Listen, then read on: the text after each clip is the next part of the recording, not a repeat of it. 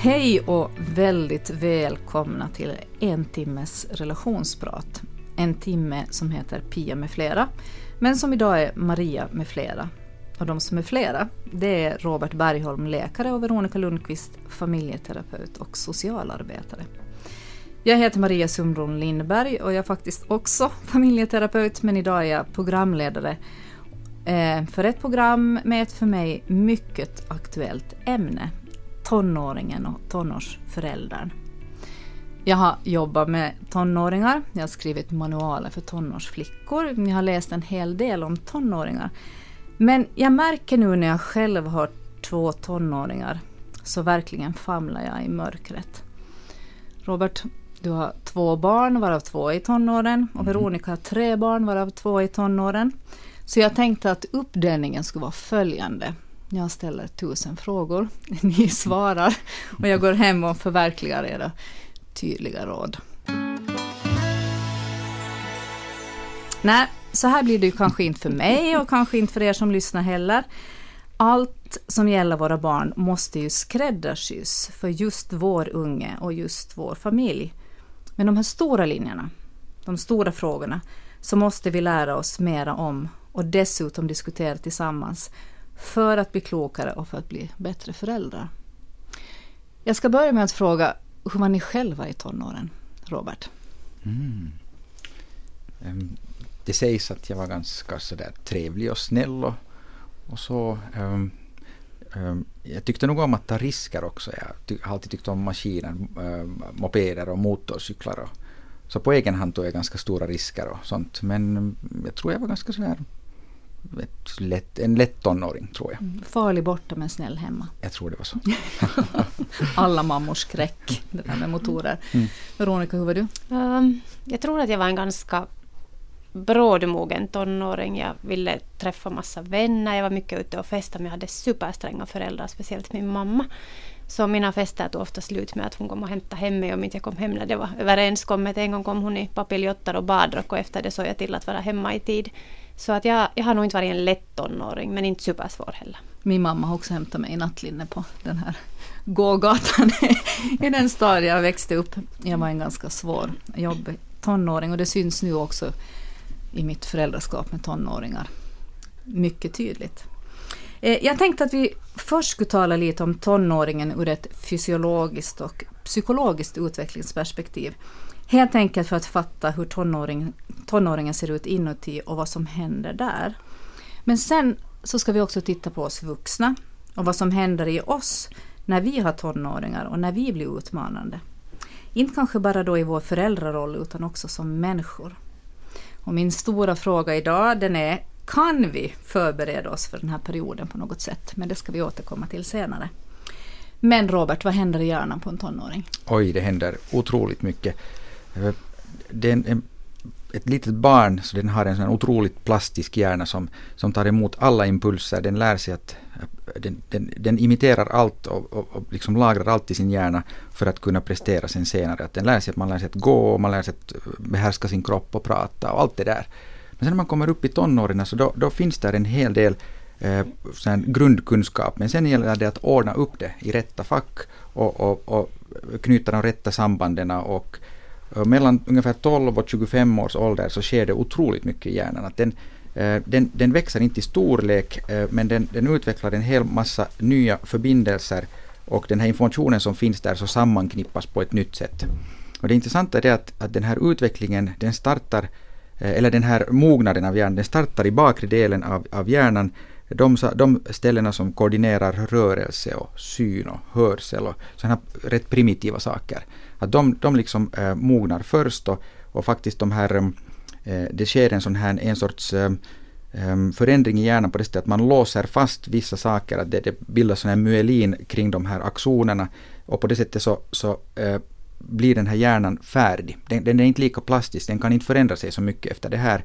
Eh, och, och den, den, förändringen sker under en lång tid, över tio års tid, och den, den går bakifrån och framåt. Och I främre delarna av vår hjärna så finns de, den här Eh, förmågan att tänka komplicerat och, och göra sådana här eh, analyser eh, på att, att, att, um, att um, vara, vara det där göra kloka beslut och, och, liksom, och, inte ta onödiga risker och sånt. Att det kommer först långt, långt senare. Att därför så är tonåringar tar stora risker. Att de, de, de älskar att, äh, att, att uh, utmana öde så att säga och ta risker. Och, Men de och ser inte konsekvenserna? Exakt, så att de här, de, de frontala delarna, de här framdelarna, så det, det, det kommer först långt senare och, och, och, och, bra så, för att då, då är man ju jätte sådär, man är, är mottaglig för alla möjliga impulser och, och, och liksom är, allt är möjligt och allt är öppet. Ni vet tonåringar är sådana. Kreativt och, låter det. Otroligt kreativt. Mm. Så det sker ofantligt mycket där i hjärnan och ne, problemet kanske det att det sker, vi vet inte när det sker. Uh, tonåringarna är så hemskt olika att, att, och, och mognar i så olika takt och så, men att förändringen är kolossalt stor där i hjärnan och sen när man kommer över 25-strecket så då, då börjar man bli så att säga uh, fullvuxen och tänka fullvuxet och göra sådana analyser som, som är eh, kloka och mer eller mindre kloka och då anser man att man har blivit sådär äh, biologiskt vuxen. De här starka känslokasten, har det någonting med den hjärnans utveckling att göra? Absolut, det, det är just det att, att den här kommunikationen mellan de här olika delarna i hjärnan som, som det kastas fram starka känslor och, där och olika signalsubstanser eh, eh, eh, bland annat dopamin, så hjärnan är extremt känslig för dopamin just i tonåren. Och då när det kommer en sån här emotionell, sån här, sån här verklig eh, uppsving där, så, så, vet man inte riktigt hur man ska tackla det. Och då blir det liksom överslag att man kan man, man gråter lätt eller, eller så slår man någon på käften lätt och så att man kan inte liksom, man överreagerar. Hjärnan har inte ännu kapacitet att, att göra snabba, snabba liksom analyser av det här och tänka att om jag gör så här så leder det till det här. Utan man, man kastas in i den där situationen och så gör man kanske ibland kloka saker, ibland inte så kloka. Det är ju ganska mycket så I, me och myself. Hur är det med empati? Det är helt sant. Empati lär också, eller det, enligt, det, det, hänger ihop med det här att empati är en ganska komplicerad sak och där man måste just göra sådana eller hjärnan gör sådana analyser att, att, att om jag gör si så hur känns det för den andra och, och, och det kommer också ganska sent. Men där, där är ungdomarna hemskt olika. Att somliga ju redan i liksom jättetidig ålder så har en kolossal förmåga att, att visa empati för andra. Mm. Och så finns det sådana som aldrig lär sig det. Mm. Jag tänker också ur det här föräldraperspektivet, att inte ta det så personligt helt enkelt. Att man inte kan tänka sig in i, i, mitt, i min situation som vakar och hänger där och är orolig. Absolut, det är mm. det. Man, man, man kan inte riktigt sätta sig in i den andra situationen. Man kan skylla på fysiken. Men hur är det med hormoner då? Ja, det, där, och det, det, här är ju, det här är alltså då hjärnan helt hur den, då, den liksom mognar där och det, det, det, det är faktiskt så att vissa saker som inte stimuleras, vissa sådana här minnesgrejer och synapser och grejer som inte stimuleras, de försvinner bort. Så att, att den här den här gråa substansen som finns på yttre delen av hjärnan, där det, det, det sker liksom den här aktiviteten, så den, den, blir faktiskt lite tunnare, den blir lite effektivare. Och hjärnan blir ungefär hundra gånger snabbare under den här processen. Att den, den skalar bort allt onödigt, den, den, bygger, eh, den liksom isolerar de här axonerna på det sättet att informationen går blixtsnabbt. Så att, att eh, ändamålet med det här är att hjärnan ska bli så effektiv och, och um, duktig som möjligt under de här åren. Så att, eh, eh, men, men samtidigt sen kommer ju hormonerna in och de, det är sen en, ett helt annat kapitel att de de eh, aktiverar ju också hjärnan sen på och, och kastar, de här kasterna blir ju stora åt, mm. åt olika håll. Att det. Mm.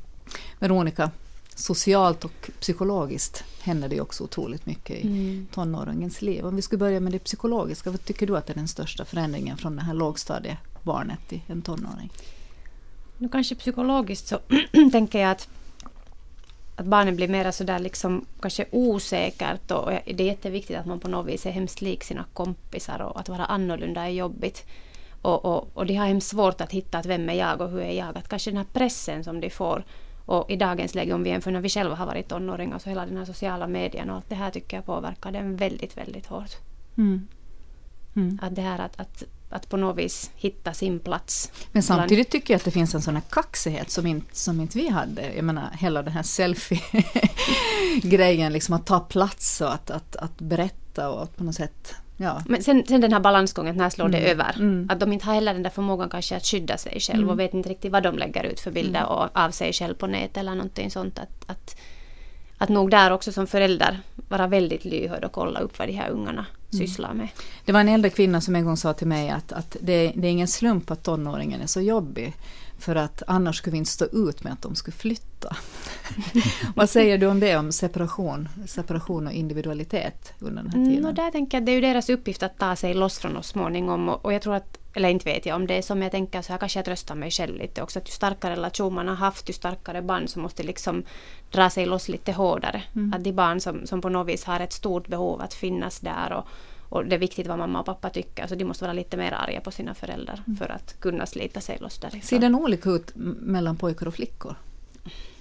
No, nu har jag haft en väldigt lätt pojke som mm. tonåring och en ganska jobbig tjej så att jag vet mm. inte om det bara råkar vara hemma hos oss. Hur är det hos er? No, vi har på samma sätt att äldsta en pojke och det, det har inte varit egentligen något problem. Men han är kanske han är hemskt snäll och, och sympatisk hemma så gör han sen annat. som du? Så, no, lite som jag, ja. ja men, han, men jag tänker ja. också det där att, att killarna, killarna tycker jag på något sätt drar sig mera undan. Alltså om man nu mm. får generalisera. Stänger in sig på rummet, blir mer privat, man får inte hålla i dem mera. Eh, medan flickorna kanske går i, i, när, i mera närattack i sin, i sin kommunikation. Att den på det sättet liksom, tycker jag att jag har sett att om det finns ett mönster så skulle det kanske likna lite det där. Mm. Det där känner jag inte igen från, från min mm. familj men att, mm. men att säkert sådär om man generaliserar så säkert mm. jag större Ja, jag, jag, skrev på Facebook en sån här, skicka in frågor om din tonåring och en fråga som jag fick så var Finns det faktiskt något bevis för att tonårstiden blir lugnare om man kunde hantera treåringens trots? Och hur är det, med, hur är, alltså, hur är det alltså med tesen att trotsiga treåringar blir lugna tonåringar? Vad tror ni? Personlig erfarenhet stämmer inte alls. Okej, okay. vad tänker du? Ingen aning, jag, jag vet inte. Jag, jag, så helt sådär annat, eh, biologiskt tänkt, jag tror inte att det finns något samband. Jag Nej. tror inte att mm. en treårings hjärna har någonting med en tonåringshjärna att göra. Mm. Ja. För det är ju ofta så här som mm. man säger att ja men ni tar fighten nu mm. men det kommer att bli bättre sen. Nej men det är ju det är sådär överlevnadsstrategi att, att Samtidigt tror jag det handlar hemskt mycket om personligheter. Att hurdana, ja. hurdan personlighet det här barnet har. Mm. Att det finns väldigt temperamentsfulla barn och de är ofta temperamentsfulla hela vägen. Och sen finns det där lugna som allt går för och det är inte så stor skillnad. De klarar av att på något vis också stå ut med sina föräldrar i tonårstiden. Mm. Men man kan också tänka sig att jag som förälder, om jag har en trotsig tonåring, så måste jag ju utveckla mig som människa och hitta strategier som jag har verkligt stor nytta av sen också i tonåren. Mm. Men tvärtom, att du har en snäll, snäll treåring så är du verkligen tagen på sängen sen när den fyller 13. Men sen tror jag att de där sakerna du fixar med en trotsig treåring inte alls funkar på en jobbig tonåring. Så kan det säkert vara. Men nu tröstar jag mig ja, Det är bra. Det är bra ja. Ja. Eh, tonårstiden för föräldrarna tänkte jag att vi skulle titta på lite. Det här är ett nytt skede när de gamla fostringsmetoderna kanske inte längre riktigt funkar och när regler måste ändras. Från att ha varit beundrad så blir du kanske nu ifrågasatt. Från att ha haft dem i famnen hela deras liv så vägrar de plötsligt kroppskontakt. Från att ha varit babbliga och delande blir de plötsligt mycket stängda dörrar och enstaviga svar. Det här är ett skede när inte bara vår föräldraroll utmanas och måste justeras utan också ett skede som vi som människor synas och ifrågasätts. Och de vet ju ofta var våra smärtpunkter är. Det är ett skede då vår självkänsla verkligen prövas. Robert, du kommer frågan. Mm. Kan, man, kan man förbereda sig för den här förändringen? När jag fick den här frågan i förväg så jag, jag faktiskt stannade upp för det här och funderade en god stund. Att, och jag, mitt ärliga svar är att jag, jag kunde inte förbereda mig. Det är klart att man har hört av, av, av äldre människor att hur det är att ha tonåringar och de berättar hur besvärligt det är. Men sen först när man själv är där och upplever, då först ger man sig oj, det är så här det är. Och det är precis som du sa där just att det, det, det sker en sån här förändring att, att det här barnet som har varit ett barn där och sökt sig nära föräldrarna och, och visar liksom starka känslor och plötsligt så drar de sig undan och är som förändrade. Och, och börjar man fundera att är det någonting i mig som har förändrats eller vad har hänt? Och det, det, det, det, det blir nog en sån här självrannsakan om man funderar att vad är riktigt på gång. Att det, kanske det hänger ihop med det att när man tittar på sån här hur, hur, människor upplever sig, hur lyckliga de är i livet. Så den gör en sån här dipp, man är som olyckligast där ungefär vid mellan 40 och 50 års ålder och här i västländerna så är det ungefär vid 45. Och det, det, det sammanfaller just med när man har tonårsbarn. Alltså. Och det, det, men det har någonting med det att göra. Definitivt. Ja, att, mm. att, så att, att nu tar det ju på, att onekligen. Men nu är de ju fina tonåringarna att vi ska nu inte... Nej, nej, men, men det, men, det är krävande. Men det är krävande. Mm. och det plötsligt så hamnar man liksom stanna upp och fundera, vad händer nu och hur ska jag reagera på det här? Mm. Men vilka resurser och talanger är det viktigt att man utvecklar för att kunna handskas med en utmanande tonåring, Veronica? Först tycker jag man ska öva sig jättenoga att räkna till tio. Att man liksom inte genast, att när de är sådär hektiska och de, det kommer ut vad som helst, att man inte direkt svarar utan man kanske själv försöker lugna ner sig. Det tror jag är en viktig sak. Och ge lite plats åt de här tonåringarna. Det tror jag också att, att går man på hela tiden så tror jag det blir ganska jobbigt för alla. Mm. Men sen tror jag också att, att att den här relationen, det är lite sent att börja bygga en relation med en tonåring. Att, att, att det är den värdefulla relationen som du har byggt och den här tilliten och det här förtroendet när barnet har varit ända sedan litet tills det blir upp till 11 till 13. Så sen, sen kan du liksom lite segla på, på vågorna fram tills de är 17 och, och liksom lita på att det bär nog mm. fast det är jättejobbigt. Mm. Att man inte som förälder liksom tippar dit och tänker att jag är en jätteussel förälder för att jag inte får kontakt med mitt barn. Mm. Att, att att de föräldrar som inte har byggt upp den relationen tror jag är mera i strilen nog än, än de som på något vis känner att de har en kontakt med sina barn. Nå, vad gör man då om man inte har man jobbar mycket, man har kanske mått dåligt själv psykiskt, det har varit en stor familj, man har inte haft tid att satsa, man har inte haft ork, vissa har inte haft intresse, vissa har inte förstått hur, mycket, hur krävande det är att ha barn. Mm. Men kommit till insikt nu, vad, vad, vad kan man göra? No, om inte man ensam liksom klarar av det så tycker jag det är jätteviktigt att man söker hjälp till det. Det mm. finns ju hjälp att få. Mm. Att, att på något vis liksom lära sig prata med sin tonåring. Och, och kanske den viktigaste känslan att tonåringar faktiskt tycker att, att föräldern bryr sig. För det tycker jag är mm. tragiskt att höra att de här barnen, nu, nu så här från, ett, från ett arbetsperspektiv, att det är många tonåringar som kommer till oss till barnskyddet som säger att ingen lyssnar och ingen förstår och ingen vill förstå, ingen är intresserad. Mm. Att det räcker att det finns någon, någon sån här och att fast man inte får ett svar ska man inte sluta fråga. Mm. Mm. Det var en, en fråga på Facebook var att en oskriven lag är att man aldrig ska bli kompis med sitt barn. Att man alltid är förälder i första hand. Ändå tycker jag att de goda föräldrar tonårsrelationer jag ser omkring mig liknar vänskap. Det handlar om jämlik dialog, ett respektfullt bemötande, det är ingen statuskamp, det är en öppen kommunikation. Det är otroligt svårt att veta vilket ben man ska stå på. Jag tyckte mm. det var en jättebra iakttagelse. Mm. Vad säger du Robert? Mm.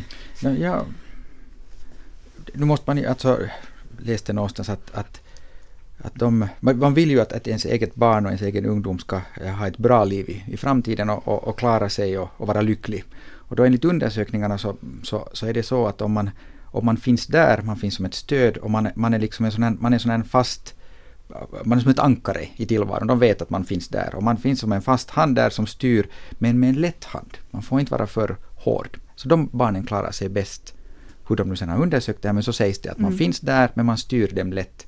Så att eh, jag tror att på något sätt så här, så här tänker jag, att med lätt hand eh, styra dem vidare. Jag, jag är gärna mm, eh, tillsammans med mina tonårsbarn då när de vill och, och, och gör saker tillsammans med dem eh, och då, då, är vi, då är vi på samma nivå. När vi gör någonting mm. så då, då är vi på samma nivå. Att jag, jag behöver inte vara den där föräldern när vi, när vi pysslar med någonting. Så, så tänker jag. Men sen när det gäller att kolla att de går och sover och de sköter läxorna och, och kommer hem i tid och sånt så då, då är jag ju den där föräldern. Att, mm. att det är både och. Mm. Jag tycker ofta att vi får konfliktsituationer just i det där vänskapsstunden. Att det kan komma då till exempel så här att, att jättemysigt, men kan vi se en till film fast klockan mm. är tolv? Nej, nu går vi och sova. Och då blir det liksom ett problem. Men vi hade ju så bra, vi hade så mysigt. Så mm. kommer jag in som förälder och säger mm. nej, nu går det inte. Mm. Då blir det ofta ganska tufft. Jag tänker själv så här att det är viktigt att, att liksom på något vis bestämma sig eller, eller göra en sån, ett sånt kontrakt med barnet. Vissa saker kan man inte förhandla om. Att där är man förälder, där håller man fast vid det som är, som är överenskommet. Att, att det finns saker som enligt lag inte går att förhandla om och sen finns det saker som varje familj kan lite komma överens om. Sen finns det mindre saker som man tycker kan låta de här tonåringarna lite känna att de får bestämma och påverka. Som vadå? Eller ska vi återkomma till det? No, vi kan återkomma till det kanske. Ja, det Men jag bra. tänkte så här, när, när, jag, när jag väntade tvillingar när jag var 41, alltså mitt fjärde och femte barn, så hade vi ett sådant projekt att, att vi ska komma i skick fysiskt. för att liksom kunna klara av många år av vaka. Sen hade båda kolik så det blev jättemycket vaka under liksom ett års tid. Men, men vi skulle förbereda oss fysiskt alltså för det här. Men när man kommer in i tonårslivet, tonårsbarn, då borde man vara otroligt i bra skick psykiskt för att palla det här. Vad säger ni om det? Självkänslan som grund i fostran.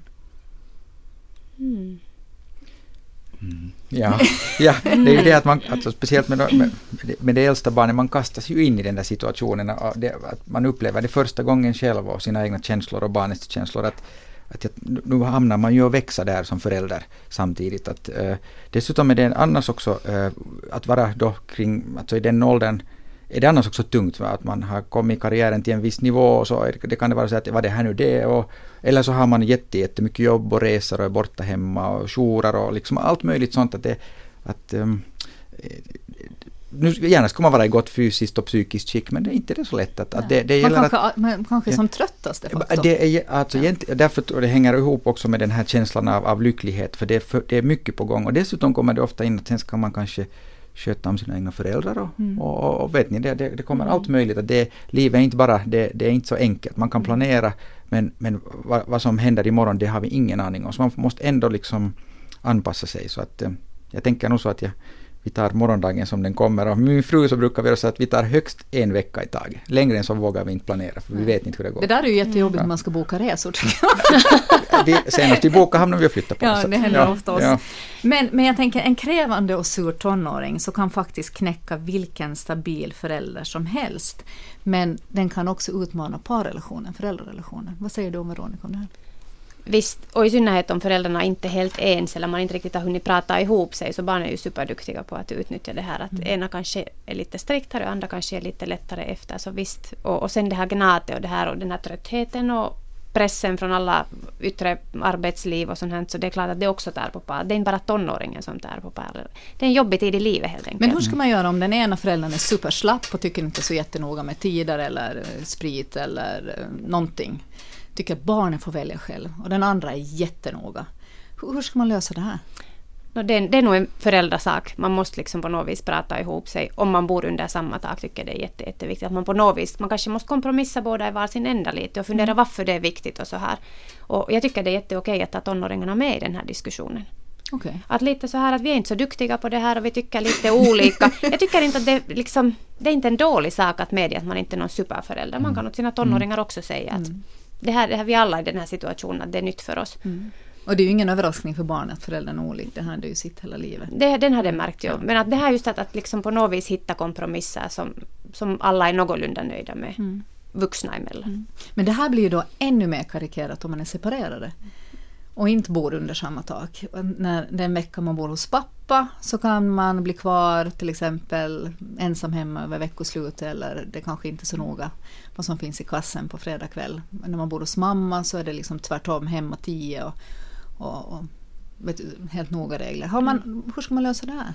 No, är man separerad sätt? så tror jag att, att då har barnen blivit vana att det är olika regler hos mamma och pappa. Det är säkert olika mattider och det är olika städkrav och det är olika allt möjligt. Att barnen tror jag kanske på sätt och vis har lättare att, att godta det, att reglerna är olika om man har två hem. Men sen om man är i samma hem så blir det ju ännu det där bråket där i, runt köksbordet. Att hur ska det nu vara? Att jag, jag liksom, att, att där tror jag det är mer liksom för oss föräldrar att stå ut och tänka och be till Gud och knäppa händerna eller vad man nu sen gör för att tänka att, att hoppas det går bra. Ja om man är den som är stressad och tycker att det ska vara på ett mm. visst sätt. Att man har kanske inte riktigt rätt att gå och säga hur den andra föräldern ska göra. Den har ansvar för barnen då.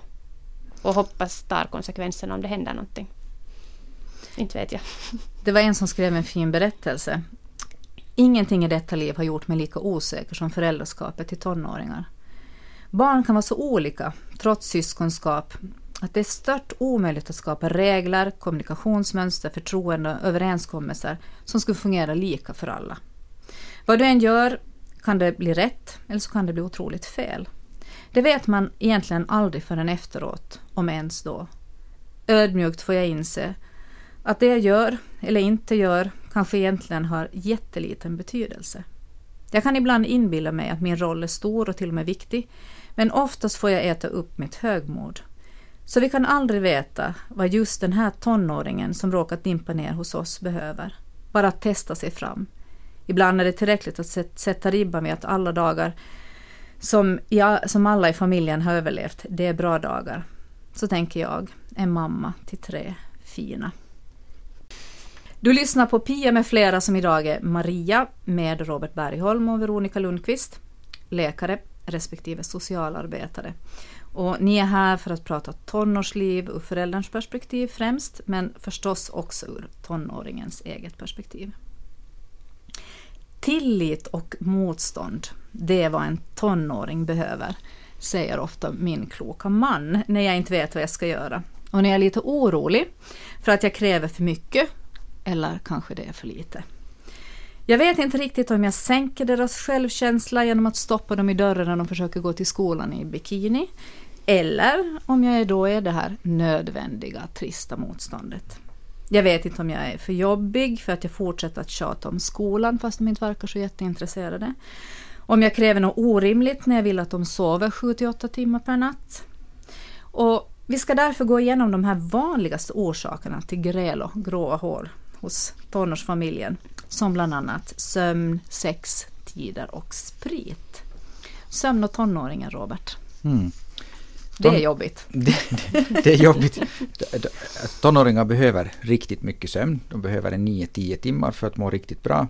Eh, ibland går åtta timmar, men så, de älskar ju att vara uppe på eh, kvällarna och nätterna och i och, med, i och med den här sociala medierna så är de faktiskt jätte, jättesent uppe. De kan vara till två, tre på natten och så är de ögonen i kors på morgonen. Och det här är, det, det är ett, ett, ett, ett, problem och det är nog ett hälsoproblem också. Om det fortsätter länge så, så, så mår de ju inte bra. Vad är länge?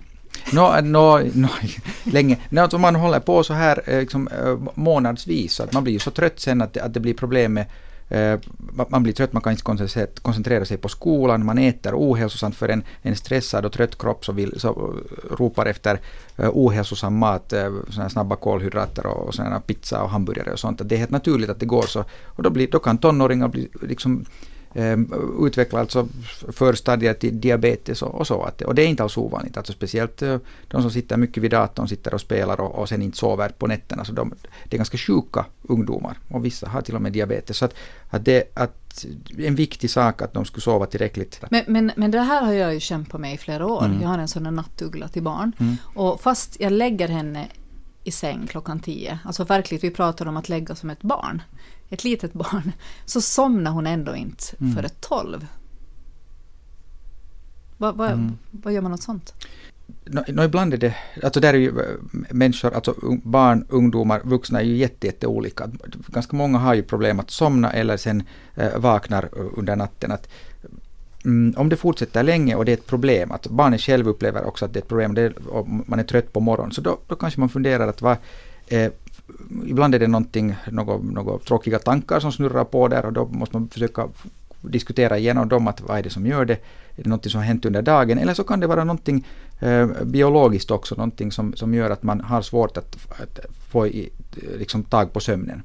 Eh, och då, då, är det inte helt fel att, att, diskutera med en läkare om man kan prova med, med melatonin eller något annat som, som, som kan hjälpa. Och det är inte farligt för barn alltså? Nej, man kan, alltså om, om, om sömnlösheten är ett stort problem så då, då är det mycket viktigare att, att eh, få tag på den där sömnen på något sätt. Än att, för att, det vet vi alla att om man är länge sömnlös så då mår ju inte bra. Man kan inte koncentrera sig på någonting, man blir irriterad och sur och, mm. och, och det, det är liksom, livskvaliteten är ju, är, är ju dålig. Att, då, då, det, då, kan man godkänna att använda någonting om det behövs, no, no, till och med medicin för det där. Okay. Hjälpa till hemma, det är, det är otroligt eh, stor orsak till bråk, skrik, gräl. Vad tänker du, vad kan man kräva av en tonåring, Veronica? Det är säkert jätteolika i olika familjer och, och jag är kanske inte den bästa att sitta här och säga vad man ska kräva, åtminstone inte som mamma. Jag är väldigt sån som gärna gör en massa saker för mina barn, men klart man kan kräva att de ska sköta om sitt eget rum, det tycker jag nu är minimi. Att de bäddar sin säng och sätter sina kläder i bykorgen och men jag tycker mer det här att, att, kräva att de sitter med vid matbordet, gör sådana saker att man är tillsammans. Att det där vem som plockar in disken i diskmaskinen tycker jag inte är lika viktigt som det att de känner att de är delaktiga och, och man vill vara tillsammans med dem. Mm. Menar du att man borde ha, att man ska komma hem till halv sex och käka varje dag? Det är en sån här grej jag tror att det är en bra sak. Ja. Mm åtminstone någon, någon frukost, middag eller kvällsmål eller någonting. Att man någon gång samlas runt mm. det där matbordet och lite hör hur det är med de där barnen. Men det, så... det är också, förlåt, ja. de där rutinerna. Jag tänker att, att det också ger den här rytmen åt de här barnen. Att det finns någonting som, som är sån här gemenskap. Att, mm. att det är inte okej att bara dra sig undan och gå med sin tallrik till sitt eget rum utan man äter vid köksbordet. Mm. Men jag tänker att har man ett och två barn så, så kanske man orkar dra det lasset. Men ju fler barn det är så desto omöjligare blir det. Och jag mm. menar tvätt högarna ökar ganska mycket när man har barn i tonåren och de duschar och byter kläder många gånger per dag. Jag tänker också att det finns en sån här fostran till livsduglighet. Att, att det kommer aldrig skolan att ge dem, men det måste jag som förälder ge dem. Jag skulle så vilja att, jag skulle vilja att de skulle faktiskt kunna sy en knapp, tvätta en toalett, eh, dammsuga, stryka, allt det här som, som Att de ska få det av mig hemifrån. Men de har ett massivt ointresse. Samtidigt tror jag att alla barn lär sig av att också titta på när någon mm. gör.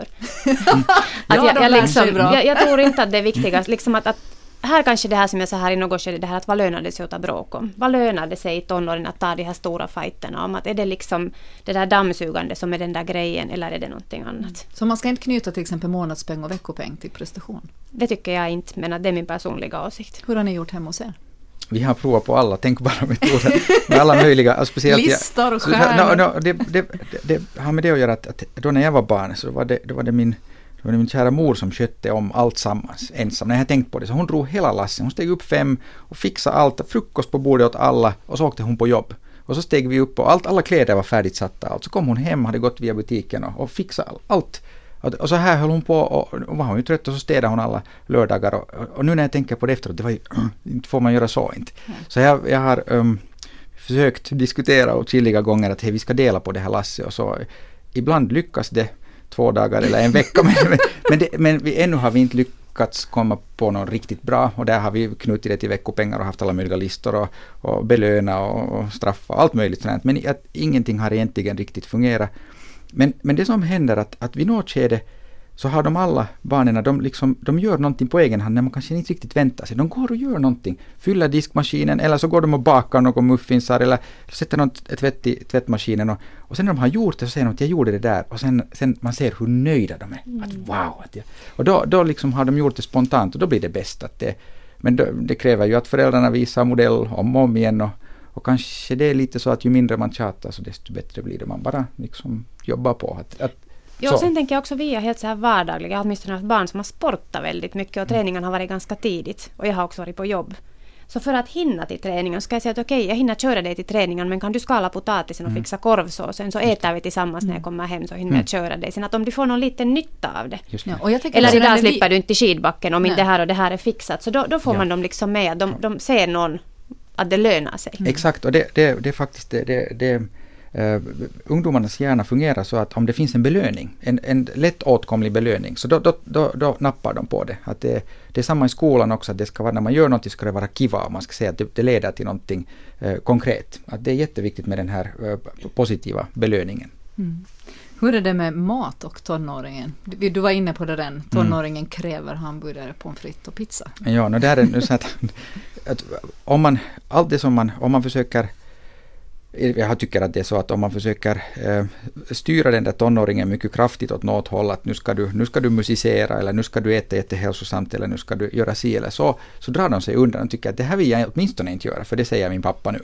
Så att ehm, det är klart att vi, vi, vi försöker göra så att, att, att man, har, man äter hälsosamt, det vi föräldrar bjuder på det är möjligast hälsosamt. Men så de, de ändå sen köper från butiken och, och, går och köper mat och den är oftast ohälsosam. Ja, det är väl helt okej, okay. de vill välja på det sättet, det är deras val. Men i, eh, i, det är viktigt att äta mångsidigt och hälsosamt. I skolan bjuds de på bra mat. Eh, hemma får de bra mat och det de äter däremellan så det, det, det, det är vad de äter. Jag tar inte så hårt på det där. Det, sen om de börjar må dåligt man märker att de inte äter tillräckligt eller att, att börja gå upp i vikt eller det blir något sådana problem eller inte motionerar och inte sover. Då, då, då, måste man igen säga att hej, att nu, nu, nu, nu säger jag att du är lite trött och sådär att har du ätit och, och har, du, har du rört på dig och att på det här sättet. Mm. Det är jätteviktigt att äta mångsidigt för det är ju, det, hela kroppen utvecklas ju en, en hisnande fart i en takt och det behövs mycket energi och det behövs mycket vitaminer och, och, det där och mineraler. Så att, det, att mångsidigt ska det vara men ja, där igen fått vara lite försiktig att liksom sådär med en, en, en fast men mild hand styra det. Och där mm. tänker jag igen på det här exemplet. Sitter mm. vi ner tillsammans med dem och äter middag tillsammans mm. så smakar maten mycket bättre. Tänker vi att när det finns någonting att värma i ett kylskåp så då tar de den lättaste ja. vägen. Att jag tycker nog att precis som det där de lär sig nu att dammsuga så nu är det ju vi föräldrar som skaffar maten hem i kylskåpet, fixar den där maten. Har vi grönsaker, har vi sallad, så jag är hundra säker på att de äter det jätte, jättegärna. Mm. Det är helt sant det där. Och sett, jag har faktiskt testat på det där att om man sätter fram äh, frukter, man sätter dem sådär attraktivt fram i en skål på bordet, frukter och, och grönsaker, så vips försvinner de. Att det är bara så att, att det där, och visserligen om du sätter en, en stor skål med karki, nu försvinner den också, mm. men, att, men det, det fungerar det där att, att man, man liksom sådär indirekt liksom så att de, de själv liksom spontant går och, och äter och sådär, att det, det fungerar. Men jag tänker så här, information kring till exempel diabetes och tonåringar. Jag undrar om de får den, att de förstår liksom att, att det kan ha en konsekvens att leva liksom på, på, på vitt bröd och socker och boj hela dagarna. Ja. För jag ja, tror ja. att man skulle bli ganska knäckt som tonåring Ja. själv om, om man skulle bli sjuk och ingen har sagt. Mm. Nå, nu, nu, ja, det där är... Det, jag tycker att det finns otroligt mycket information och det är liksom svårt att öppna en, en, en tidning där det inte skulle stå någonting om det här. Att det, det, liksom, det finns helt kolossalt mycket information och nu, nu vet väl alla att om man dricker liksom en och en halv liter eh, sockerkockis varje dag och äter liksom bara hamburgare, att det är inte hälsosamt. Men man, och, så, och kanske man röker det. Så nu vet väl alla att det är ohälsosamt. Men man tror inte man blir sjuk. man tror inte att det drabbar en själv. Nej. Ja. Och det där, och, men ja, det, alla gör ju sina val. Att det, det, eh, men att, att, att man inte att man inte skulle veta, att man säger sen att inte visste att det var ohälsosamt. Jag tror att det är... Ungdomar är ju nog ganska smarta faktiskt. De På vet- ett sätt, men jag ja. tänker samma sak som man går in och pratar vad alkohol kan göra åt Mm. hjärnan och Mm. allt, så borde man kanske också prata om vad maten kan göra åt hjärnan och åt kroppen.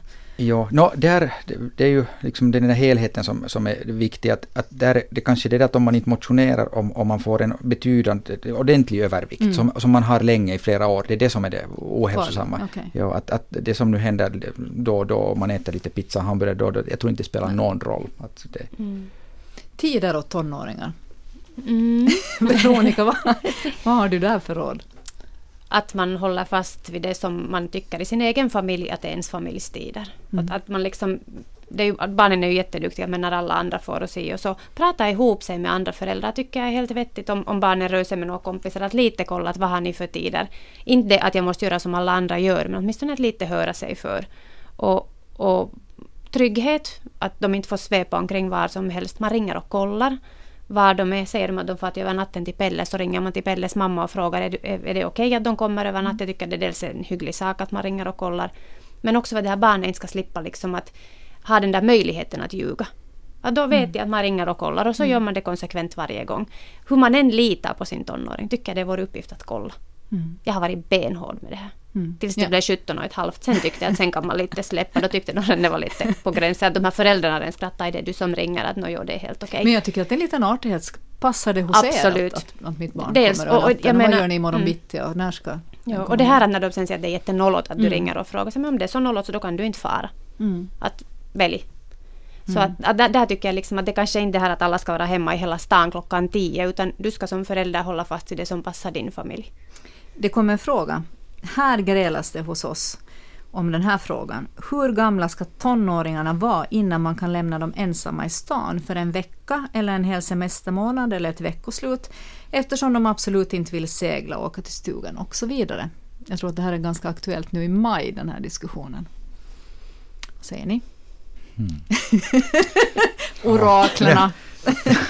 barn är så otroligt olika att jag, jag, jag kan inte, jag vet inte, jag kan inte säga någon exakt ålder. Mm. Det, jag vet inte. Mm. Jag tycker också det är upp till var och en förälder. Men där ska man också lita på sig själv och hålla fast vid det och inte liksom inte liksom ge lov för att undvika ett bråk. Det där bråket är mindre farligt än det att de blir ensam i stan en vecka. Jag skulle spontant svara, sen när man är 18 kan man bli i stan en vecka, men att det kanske är lite att ta i. Jag vet inte, men att Ett veckoslut. En 15-åring. Jag skulle aldrig personligen lämna en 15-åring ensam ett veckoslut för att jag vill åka till landet, utan då måste jag ge avkall på det vad jag vill och stanna hemma med min 15-åring. Så här tänker jag. Vi ska, det var också vad en tonåring sa till mig. Vi ska återkomma till det, just det tipset. Mm. Alkohol, tonåringar och hjärnan, Robert. Mm. Tonåringars hjärna är extra känslig för alkohol. Ren, små mängder mm, ställer till med ordentlig villervalla i hjärnan och uh, rätt så liten mängd så kan förorsaka en sån här intoxikation, att de blir förgiftade. Och, det, det är ju inte så ovanligt att, att eh, första gången de dricker eller första gångerna så, alltså, så, så dricker de för mycket. Det, då, men det kan räcka med en promille och så, och så är de på sjukhus faktiskt. Att det, så att um, försiktiga ska de vara, jätteförsiktiga med alkohol och speciellt starksprit. är- är- det, sånt händer att man hamnar in på sjukhus och det är ju, en, det, det, det är ju jättetraumatiskt för den här ungdomen men det är nog också för föräldrarna att nu, nu är det um, alkohol finns ju och det, det används och det är jätteviktigt att, att diskutera det hemma och, och gå igenom att, att vad vad det kan leda till och att man måste vara försiktig och, och, och så. Mm. Vad säger du Veronica om spriten? Jag tycker man inte ska ge lov till sina barn att dricka. Det, liksom, det finns en lag på det, man ska Mm. vara 18 för att få dricka. Det är klart att alla ungdomar gör det. Men man ska inte ge lov till det. Köper du sprit åt dina barn så är det varsågod, det är okej att du dricker. Att, att där tänker jag att när de testar så har de den där dåliga, liksom lite dåliga feelingen att nu gör jag någonting som inte är okej. Jag tror att det lite styr att man dricker lite mindre åtminstone. Eller åtminstone liksom se till att inte, inte kanske då dricka så mycket att man ligger på sjukhus. Jag tycker också problemet är om man tillåter dem att dricka hemma, för det är ju samma signal egentligen. Mm. Mm. Att det är liksom lättare för mig själv att jag är konsekvent inom en linje. Mm. Men, men där, är ju, där ser man att många tänker på ett helt annat sätt kring det där. Och, och det här kanske att, att dricka eller att få smaka. Mm. Att inte heller göra alkohol till någonting väldigt mystiskt för de här barnen. Det är inte någonting som är liksom någonting som man måste sträva till att sen när jag någon gång slipper så ska Mm. jag testa. Att, att och också som exempel visa sig själv som vuxen att när man dricker alkohol så dricker man ett eller två glas vin och inte drar någon sån här överigt. Så att, att, att där tycker jag också den här modell, Mm. Exempel, liksom vara självmodell för sina barn.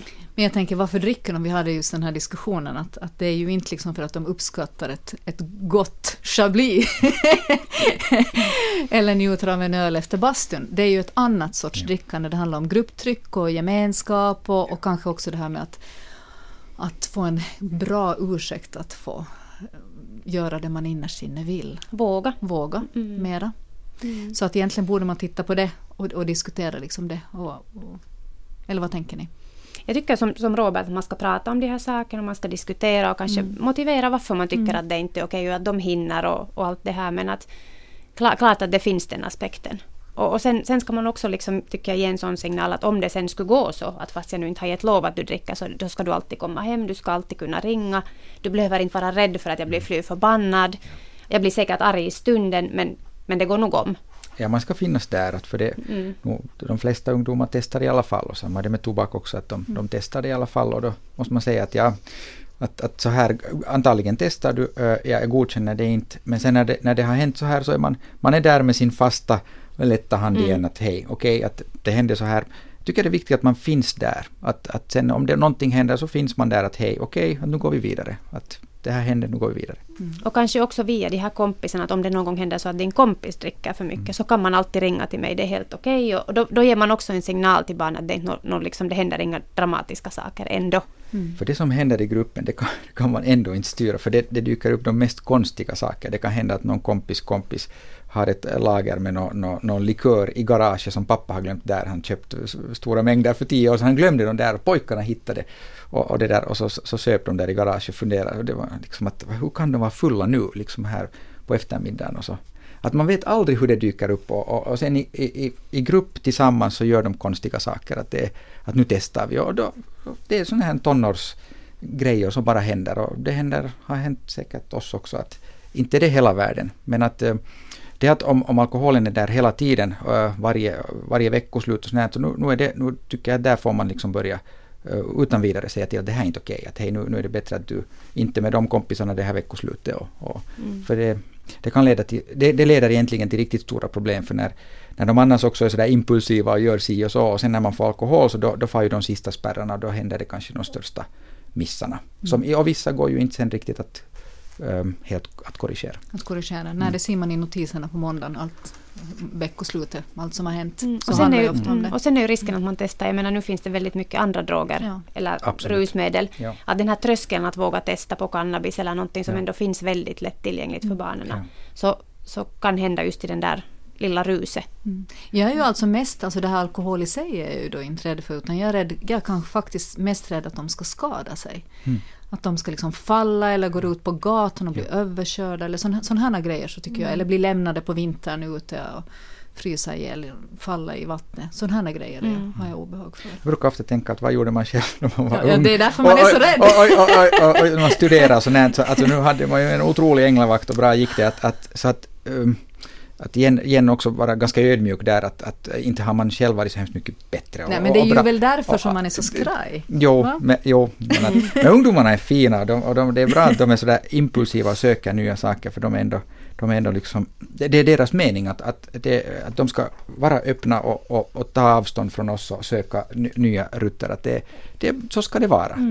Nästa fråga som finns här är ju också knepig för, för väldigt många och det är sex och tonåringar.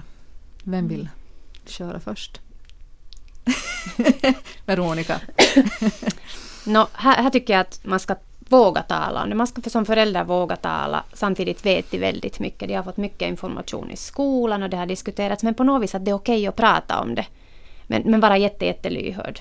Och samtidigt också ge ett budskap till barnen. De behöver inte berätta allt till föräldrarna. Till vissa saker föräldrarna inte mera behöver få veta eller ska få veta. Men igen det här kanske det här att man, man finns tillgänglig och, och kan ställa upp om, om det handlar om en flicka till exempel. Att okej, okay, att om man märker att det har börjat sällskapa så kanske det skulle vara vettigt att äta p-piller eller någonting annat. Att det inte blir heller någon sån här ful sak som man inte kan tala med sina föräldrar om. Hur, hur konkret har du varit när du har pratat med dina tonåringar? Väldigt konkret. Mm. Men, men sen kanske just det här att, att okej, okay, nu vill inte jag höra något mera. Att det här är din privatsak. Att, att också liksom på något vis lära barnen att vad är privat i sexlivet och vad är någonting som man ska mm. dela med andra. Mm. Eller med sina föräldrar.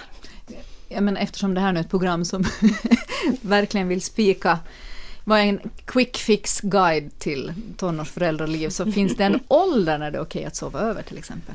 Robert?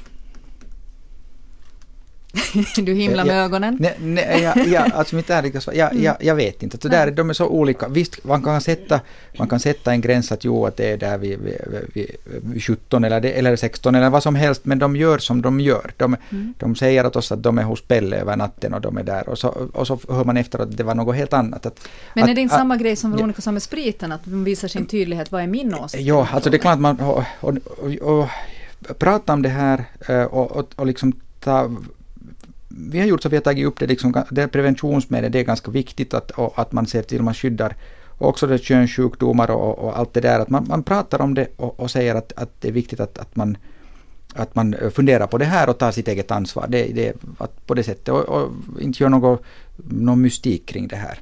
Har du pratat om den känslomässiga aspekten? Um, lite, lite mm. med, min, med min son då. Mm. Ja jag upplever det lite, det är lite mer, mera mamma-dotter-sak sen. Ja, lite svårare märker jag mm. att jag har med min dotter som mm. är 15. Men, men kanske viktigt just det här åt flickor i synnerhet, att de aldrig ska göra någonting de inte vill, att man ska ja. våga säga nej och att, att, att det är modigt att, att inte liksom på något vis gå med på någonting som inte man vill gå men med på. Men borde man också säga tvärtom? Att njutning är gott för människan och att man borde bejaka sin sexualitet och sånt. Vem, vilka föräldrar säger sånt? Att inte skuldbelägga. Kanske inte den vägen, men att det är, en, naturlig del av att sen mm. när man är tillsammans. Men kanske det här att man inte ska hoppa i säng med alla killar man träffar. Mm. Utan kanske sen när man är tillräckligt trygg i den där relationen och känner så sen kan man pröva, pröva sig fram och då när det känns rätt. Mm. Att, att, att det kanske är viktigt. Men, men jag måste lite provocera dig nu Maria. Mm. Det här när du sa att sova över så har ju egentligen ingenting med sex att göra. Nej, nej det har och det inte, tror jag tonåringarna... no, vi tror att det är sådär ja. indirekt men jag mm. menar det får man kanske höra av sina tonåringar men det handlar ju inte om det. Utan?